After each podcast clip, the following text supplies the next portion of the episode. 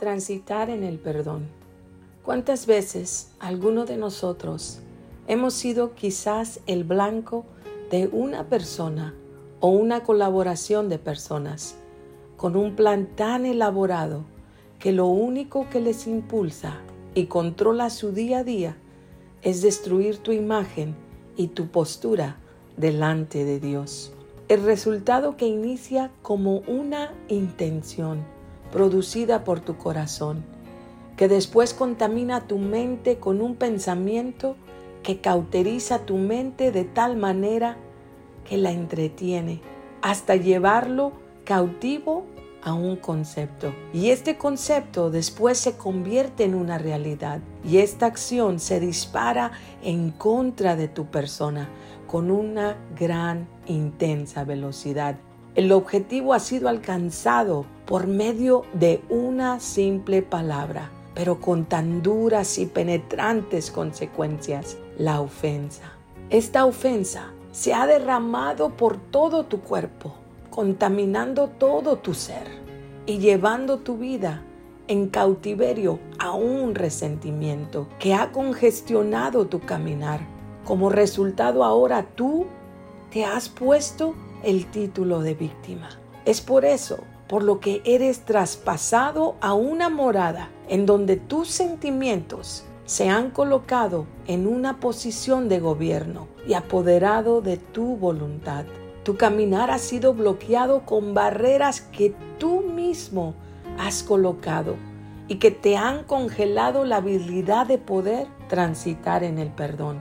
Cuando meditaba en el título de este escrito, el Señor trajo a mi mente las palabras que se mencionan en la oración modelo, el Padre nuestro. Jesús nos enseña que es necesario perdonar para que nosotros también seamos perdonados. Y esta acción nos libera de la esclavitud del pecado.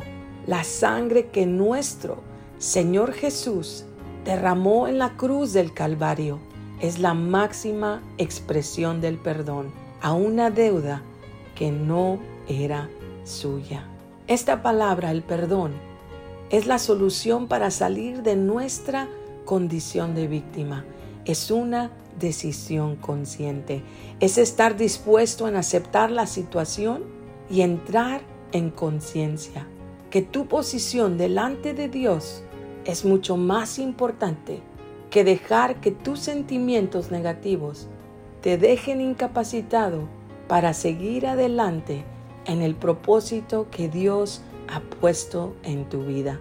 El transitar en el perdón es ir viviendo y sintiendo cada día distintas situaciones en diferentes etapas con el transcurso del tiempo, que poco a poco nos van a conducir en un proceso que es muy necesario para la sanidad interna nos va a llevar de un punto a otro punto, marcando cada paso con una huella firme tu caminar.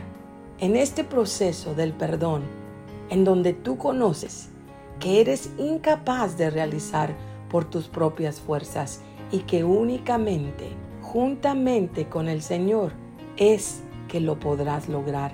Así como Enoch, que consagró su caminar en este mundo, es que Él pudo transitar hasta la eternidad. De esta misma manera y con este ejemplo es que ahora nosotros tenemos que caminar consagrados y la ofensa que en algún momento de tu vida fue tropiezo para tu caminar, ahora por una decisión voluntaria en la acción de perdonar, esta ofensa se ha convertido en un escalón de crecimiento, con un destino que te conduce a un camino eterno, reconciliando, restaurando y limpiando su imagen en tu vida, aprobando tu cada paso en tu caminar juntamente con el Señor. Amén. La base bíblica de este escrito se encuentra en Mateo capítulo 15, versículo 11, Efesios capítulo 4, versículos del 1 al 13, Mateo capítulo 15, versículos 18 y 19, Mateo capítulo 6, versículos del 9 al 15, Mateo capítulo 18, versículo 22 y Hebreos capítulo 11, versículo 5. Bendiciones.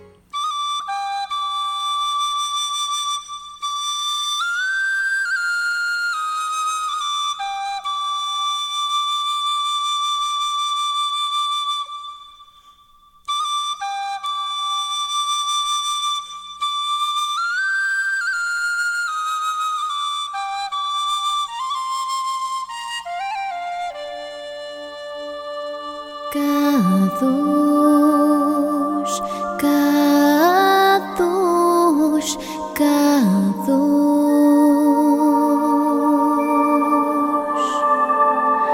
Kadosh, Kadosh, Kadosh, Adonai Elohim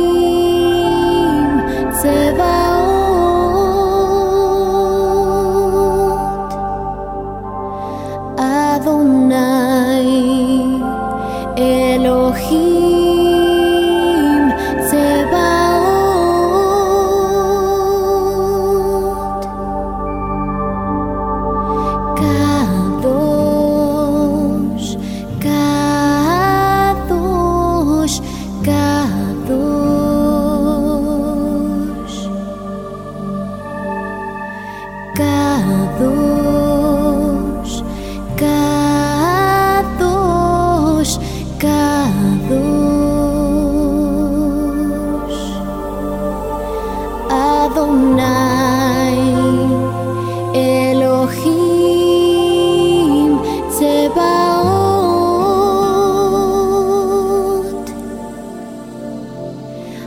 Adonai